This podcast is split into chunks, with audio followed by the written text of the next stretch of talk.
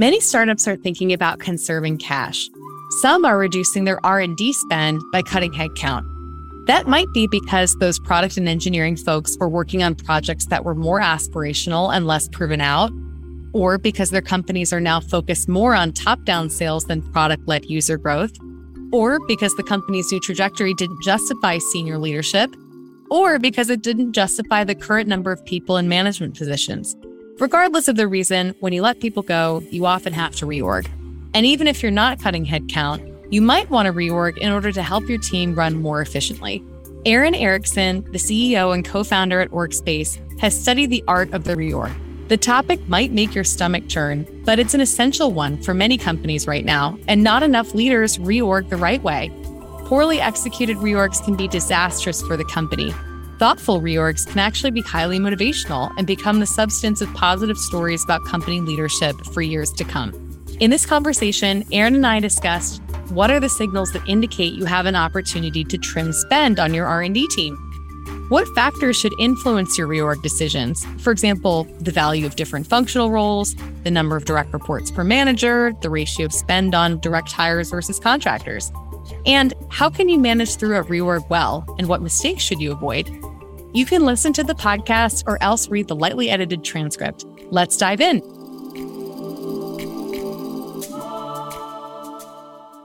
Aaron, thank you so much for joining us today. I am psyched to chat with you about the topic at hand, which is managing your engineering organization in these uncertain economics times. You know, a lot of companies are thinking about how to generally manage their cash, sometimes cut expenditures, and a lot of the time that necessitates reorganizations, new types of organizational structures. And I know you've developed a lot of expertise on how to manage your engineering organization specifically. So I'm psyched to chat with you today.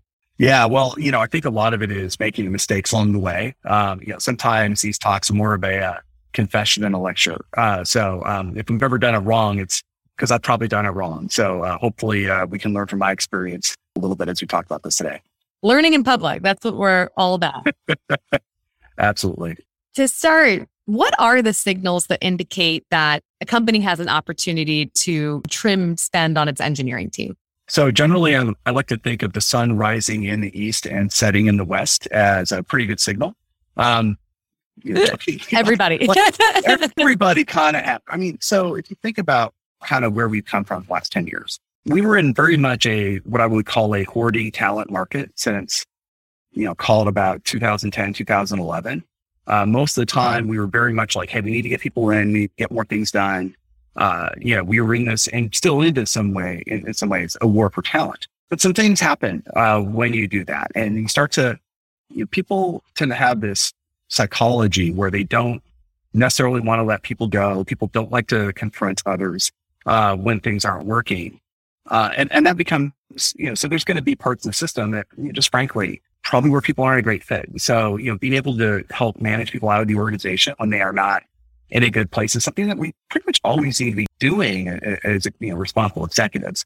Now, granted, you want to do it, you know, with empathy, you want to do it with, uh, you know, care, but let's be real. I mean, it has to be happening pretty much all the time and it shouldn't be just these times where we do it.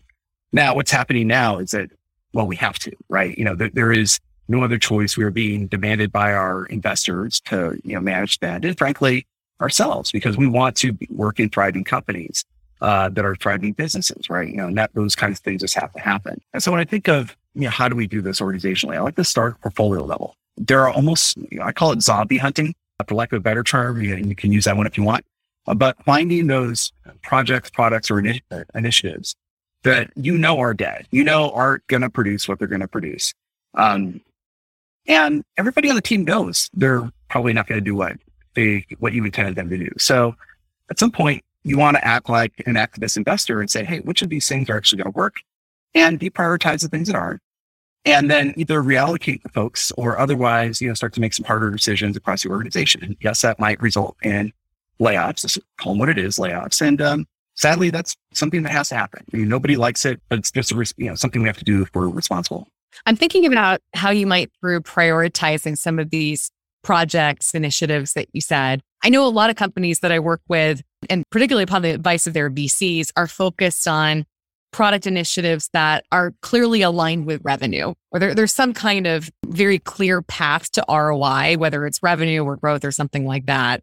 And other things that are more experimental, they're starting to cut. So I'm curious to know if you think that's the primary framework they should be using to evaluate projects, or if there are other ones that are perhaps more engineering specific as well. Sure. I mean, at some level, you're going to not want to end speculative R&D entirely. And it, it, depends on the kind of situation you're in. Um, if you are cutting to the edge and you're, you know, literally looking at six months of runway, you're going to cut everything until it's the only things that are going to lead to growth and the only things that are going to, you know, get you to the next round if you can raise one or get you to the revenue targets you're going to get to. If it's that dire, um, you're going to be by necessity pretty ruthless. If it's somewhere in between those things, right? You know, if you have, say, you know, a year, year and a half of runway, uh, and say you're you're not like a small startup, you know, say you're kind of series C plus. There are going to be some things that are going to be the big opportunities later on. And if you can leverage opportunity to maybe invest a little bit in those things where others aren't, you should probably do that, but you shouldn't do very many of them. You should probably do one or two and be very, um, watch those very closely, uh, so you can give them, you know, the ability to thrive. So there's a couple uh, of the techniques I would say, uh, we're going in with. Uh, but as well, there's a saying we always like to talk about, at least when we think about what we're doing at startups and it's the idea of pain pills versus vitamins. And we think about what products are going to generate revenue, even if you don't know whether they're there yet, like if you haven't launched it yet. And certainly something we're doing in my company, Orgspace, is think about what are the workflows that you can embed into an organization that if they didn't exist would make the organization not work as well. So, you know, thinking about those things. There's a lot of nice to haves. You know, I would love to build a thing that helps you think about, well, you know, if we have a perfect team topologies and the perfect platform, we would do this. And this is the kind of activity you might do in a growing market. Um, I'd also love to build, you know, something that does hiring pipeline optimization, understand who are the best people to hire, put them into roles. But the reality is in this environment, those are not necessities. Those are things that are nice to have. And if you are a person that is asking for a SaaS spend to buy something, it is not going to be for something that isn't critical right now. And so you know, something, you know, like I said, you know, you should take your vitamins. Vitamins are great, but vitamins don't help you if your arm is uh, falling off. For that, you probably need something a little bit stronger. So we talked about thinking about initiatives or projects across your organization, how to prioritize those. What about different roles within engineering? Are there some that you would consider to be more valuable during this economic environment across companies than others? Thanks for putting me on the spot, Allison. I'm sure it's going to be great with my you know, user experience friends where I say maybe if the user experience is already pretty good. Maybe you don't need that as much for this year. And maybe there's some other means you can achieve that with. But, you know, I think if we're going to be honest intellectually and think about what we need in, in certain teams, it is going to depend on the team. If you have a product where user experience is truly the differentiator, you're not going to get rid of your user experience people. Those are people that are critical to making the product successful. If you're writing expense report software, well, may, it may be different. Maybe the user experience doesn't matter as much. Frankly, you can tell it doesn't matter as much because nobody's ever written good software for that vertical that has a great user experience, but you get the point, right? Sometimes it's more differentiating than not. Similarly, there are times where product matters a great deal and product doesn't matter as much. If you have a product where your customer set is identified, where the next three or four steps are obvious in terms of what to do to grow revenue, you still want product management, but you may not have as big of a product manager or uh, to to drive it. So yeah, you're probably going to consider some strategic cuts there. On the other side of that, I mean, we'd all look say, you know, hey, make sure you keep all the engineers, right? But in some cases, and, and this is just reality, maybe the product's already pretty stable. And maybe the goal right now is actually overinvest a little bit in sales if, you know, the sales motion isn't working the right way. And maybe you can get by with fewer engineers to kind of maintain the product for a while to let the uh, sales of the thing you currently have uh, catch up to engineering. So I think the message will be there's no one answer. We all know that, right? Uh, it's an answer that depends on the constraints that you have and the business realities that you have. And I think more importantly, just frankly, making hard decisions that you know are going to be unpopular. I mean, there's no way you do this and you come out popular when you're cutting roles. So yeah, I think that's where we're at with this. Do you think that as a result of the economic environment, there will be a change in the ratio spend on direct hires versus on contractors within engineering organizations? this is my third recession as I, you know, not the youngest person in the room, but I've seen this over multiple cycles. And what will, at first, it might be a little bit hard, you know, so you'll, what you'll do is you'll start to actually hire more contractors because most, you know, CEOs and most, you know, leaders that are allocating, you know, headcount right now are not going to want to hire permanent headcount when they don't really believe they're going to be around for a long time. Uh, that's one version of it. One of the other things that will happen, and it generally happens, is you will tend to, at least in my experience, want to have more generalists around because you're going to need people that can be flexible across different roles. And so for your specialists, you might be okay with an engineer that happens to be, you know, very good at uh, user experience design rather than a user experience expert uh, for certain kinds of roles. Where when you do need that expert, you might work with an outside agency uh, to bring in some, some of the specialized skills. Uh, you'll obviously pay more for the contractor, but because you limit the amount of time or you're able to not have to make that commitment to creating an organization around that, that sometimes that ratio is going to change, sometimes pretty dramatically, particularly in some organizations where they're comfortable with, you know, bringing on contractors or non kind of product core roles, either in engineering or outside of it. And what about the ratio of direct reports per hiring manager? What do you think companies should aim for? If anybody's ever worked in a flat organization, uh, I don't think it's one to fifty. Uh, let's put it that way, um, because you end up with shadow structures and it, it's a mess. But you know, a, a ratio I like is about one to twelve. One to twelve means that the manager in question can know enough of the context of the individuals so that they can do effective performance management and effective leadership, but not so few where it's like, okay, well, we're in this just kind of you know wasteful kind of I formation type thing where it's like, okay, we have we we promised somebody to get a manager promotion. We didn't really know if they're going to be good, so we were really careful. We only put two people under them or one person under them to see how they do. Um, there's ways you can give people that experience of management without naming the role as such. And as you start to move into this world where you need to be more generalist, uh, your, your person in that I formation was probably an IC, individual contributor, probably pretty recently. I would not be shy about moving folks back into the individual contributor role at that point, but then working with them to still say, Hey, you know, you can, leadership is not something that you need a title to do. I mean, we all know this. We've been in the industry for a while, but I'd really be emphasizing that. It's not always going to be what they want to hear, but you know, I think if people understand the context and you share with them the context of why we have to make these kinds of decisions and reorient the work, uh, I think we have to assume that people who work with us are adults and they'll understand why if we give them you know, the right information to reasons why. So let's say that you're a CTO or your founder and you prioritize your spend across your org or reprioritize it based on some of the factors that we just talked about.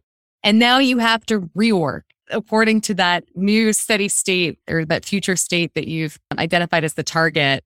What are your suggested tips for managing through reorganizations? Oh my gosh. Yes, there are a lot of them, but I'd like to start with as executives, we need to be honest why we're doing it and what led to it. And guess whose fault it is that we have to reorg right now? It's the person looking in the mirror. It, it yeah. is your fault. It is not people's fault on the ground. It's not, this didn't happen to you. It is your fault that you have to reorg. And I think the first thing we need to do is be humble about the mistakes we made and not in a, oh, you know, humble brag. No, you know, we screwed up. Like we screwed up. It led to this reorg. Uh, we have to make these adjustments now. We probably should have been making them along the way, but I didn't make the hard decisions. And so now I am doing that. I am sorry. So that's the first thing. There's a lot of empathy, a lot of sorry. You go from that. Then you say, okay, as a leader, if anybody in the organization were doing a new initiative and consider a reorg like any other new initiative, I would have a metric by which I measure whether it was effective or not. Um, now, obviously, when you do a reorg in an environment which is really mostly a layoff, uh, you know, cost management is going to be one of the metrics.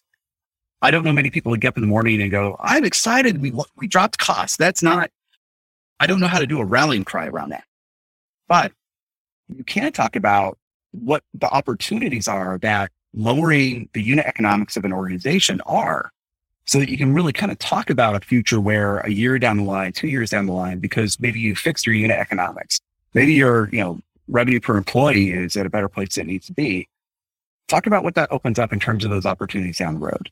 For at least the people that are sticking around, that can be something that's inspiring in a world where they trust their leadership. If they don't trust their leadership, it doesn't matter what you say. So you have to gauge what that level of trust is. But if you've done your homework and you have a high level of trust, you should almost certainly be talking about what the good future is. But more importantly, you know, when you communicate this, right? There's going to be a whole bunch of people that aren't going to be happy. Uh, we all know about what happened at uh, better.com and, uh, you know, some of these stories of very bad announced reorgs where, yeah, you know, just very cringeworthy stuff. You know, there are simple ways called just being a human and being you know, empathetic where you can avoid that scenario, right? So obviously don't do that stuff. One of the things I generally say, uh, as a you know, engineering leader, there is often, if you ever talk to HR people, they will say every day that ends in day. I'm tired of people elsewhere in my org making me take the plaque, making me be the person that delivers the message and making me the bad person because I made you do the layouts or finance having to do the thing. Um, you know, we all did this together. We're all doing this reorg together. And if you outsource it to those folks, um, who almost certainly don't have the context you have, it's almost always going to be worse. They're going to just say, okay, well, you know what? We don't know anything about these teams. So we're just going to cut everybody that makes in the top 10% of uh, income within a band. Or we are going to, regardless of, you know, any other consideration, uh, probably by accident, cut that person that has institutional knowledge, that kind of, you know, you know, pin in the, uh, in the machine that ultimately would, is the only person that knows how a given system works, right? And, you know, a critical system. So if you don't do that, you don't take the responsibility of doing the work yourself to really understand who should be cut or just do it based on raw math and numbers. It's going to go badly. So God willing, if you can have an influence over that, you should do everything you can to, you know, take charge of the process. I know of some companies that have gone through reorgs and they've cut some folks as a part of that. Sometimes actually very significant percentage of their people. There's one company in particular I'm thinking of that cut two thirds of their entire company a few years ago. Mm-hmm. It struck me how in many of these examples, the people who survived the reorg, who were not laid off and decided to stay, felt so much more conviction about business than before the layoff actually happened. I'm wondering what factors do you think contribute to that outcome where the remaining people are even more excited than they were actually before the reorg? Was it done respectfully? If you do it badly and in a way that lacks empathy, you wonder if you're next and you're just waiting to be on the chopping block. Is the plan credible? Right? You know, the reorg plan has to not just be a bunch of hand waving, you know, it's going to be great because we're going to achieve some wildly unrealistic sales figure and it's just going to save us. Or, you know, coming in and say, no, we're going to totally close another round. What everybody knows, the funding environment is not going to allow you to close another round. You're nowhere near your metrics to do so. Plan has to be credible. What people staying around that the mission that's there, that's left, even if you're pivoting as a result of it, or if you're focusing, has to be something that if you were to quit and then be rehired, you would want to do again.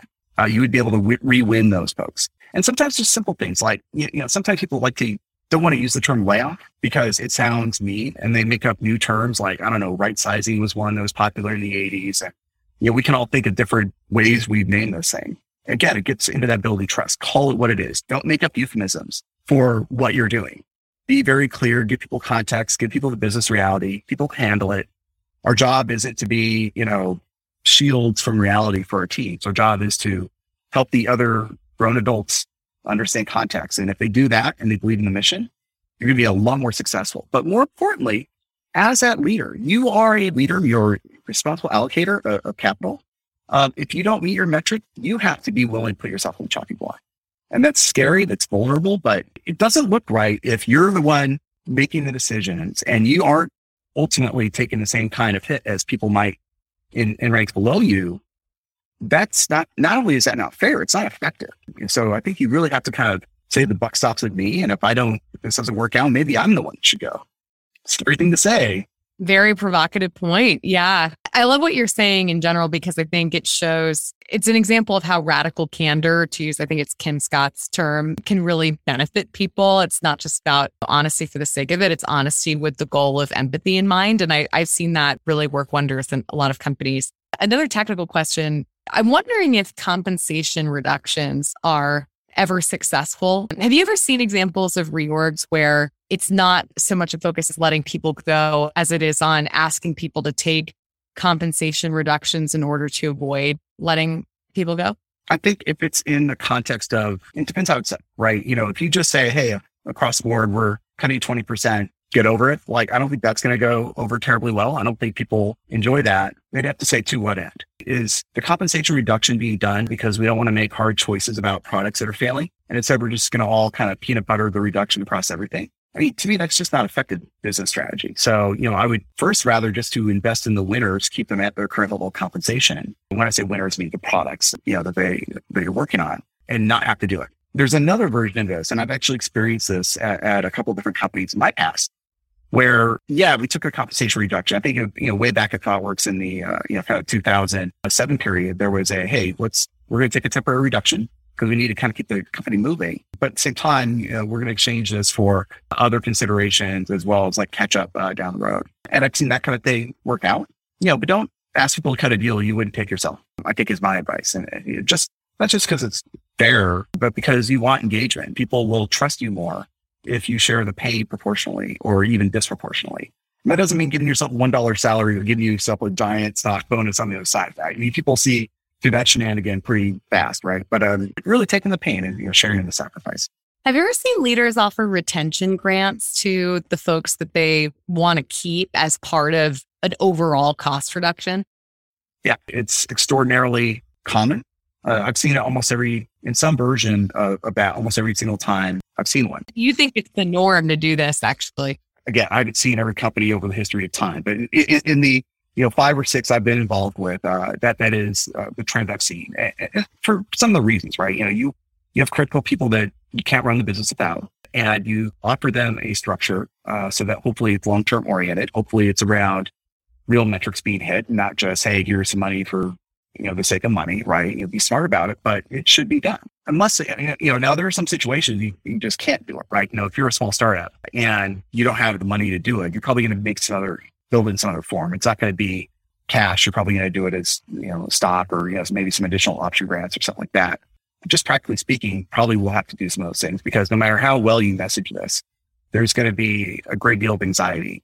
And for those people that you absolutely critically cannot lose, yeah, you should do something to resolve that anxiety. What other mistakes do you see CTOs or founders make when they're reworking their engineering team? I have a whole catalog of them. How much time do you have? But let's let's start with a couple simple ones. Do it. There is what I call the the quota reorg, which is, hey, I'm a VP, I need 70 people. So I'm gonna mash together a bunch of unrelated things and uh, you know, make it so you have 70 people, even though you don't even care about what 20 of these people do or have any context nor want to, right? Not even related to your thing. So that's one kind of reorg that I see happen a lot. I'd see reorgs which were just, Hey, I'm missing my number. So I'm just going to throw, you know, the things up in the air and just reorg to reorg. I've seen cases where there are some company cultures where if you don't reorg every year, they look at you funny. They're like, well, why didn't you reorg? Isn't that what VPs do? Isn't that what CTOs do? Like, no, our job isn't to reorg. I know it's the easiest thing to do because you know, the levers you have at your control as a VP or a CTO are well, you know, I can influence the product people or I can move things around and just do that. So sometimes it just reach for because that's the lever you have. You know, other cases like this, I've seen reorgs based on wildly irrelevant or bad data or, you know, mismeasurement of data where, you know, reliability issues were attributed to one part of the organization because, you know, like a form had a default of, no, it's this fault. It's this organization's fault is the just, if I don't click an option, that's the option. Right. So like just bad data can lead to you know, reorg may not may need to happen, but you do it poorly. Those are some of the most common ones. But uh, you know, there's all sorts of. There's another one I call the the soft demotion reorg, where you know we have a VP. Uh, maybe we don't want to let him go yet, but we want to send a message that their org size is going to go from 80 to 40 because we're you know not pleased with them. So great, I'm going to make all these other people get a new boss every year because I don't want to really have a hard, like you were talking about, radical candor conversation about what's really going on. Where, you know, what probably should happen is either you get that person coaching or you make a termination decision and to see if they've gotten anybody that can, you know, step up into that role correctly. So, Aaron, final question for you. What is the number one takeaway that founders and CTOs should have about how to make sure a reorg goes well? The most important thing is to realize you are the leader. You are at the apex of your organization. It's your fault. You get the upside, but you also, you know, have to own and be responsible for what you do. And I think one of the most important things we can do is measure yourself. Measure was it effective? Just like you would never do any initiative without thinking about what is the metric for success. I think evidence is borne out that if you measure the impact of the actions that you do and the actions that you take, that you will have a lot more uh, success in doing that uh, as you go along. We wouldn't do anything else in business without that kind of measurement. So I think it's relevant for that. And as well, just I think at the end of the day, when you demonstrate that you are putting yourself at risk by doing this. If you demonstrate some vulnerability as a leader, people are going to follow along with you, even the people that have to stay around after the reorg and ultimately pick up the pieces because you still have to do your job that happens regardless of reorg. Aaron, this has been a super educational conversation. Thank you so much for joining us today and for teaching us about reorgs. This has been a tough topic, but also I think a helpful one, I think, for a lot of people right now. Thank you so much, Allison. This is a lot of fun. And I always, you know, love reading everything you write. It's a pleasure to be uh, on this show.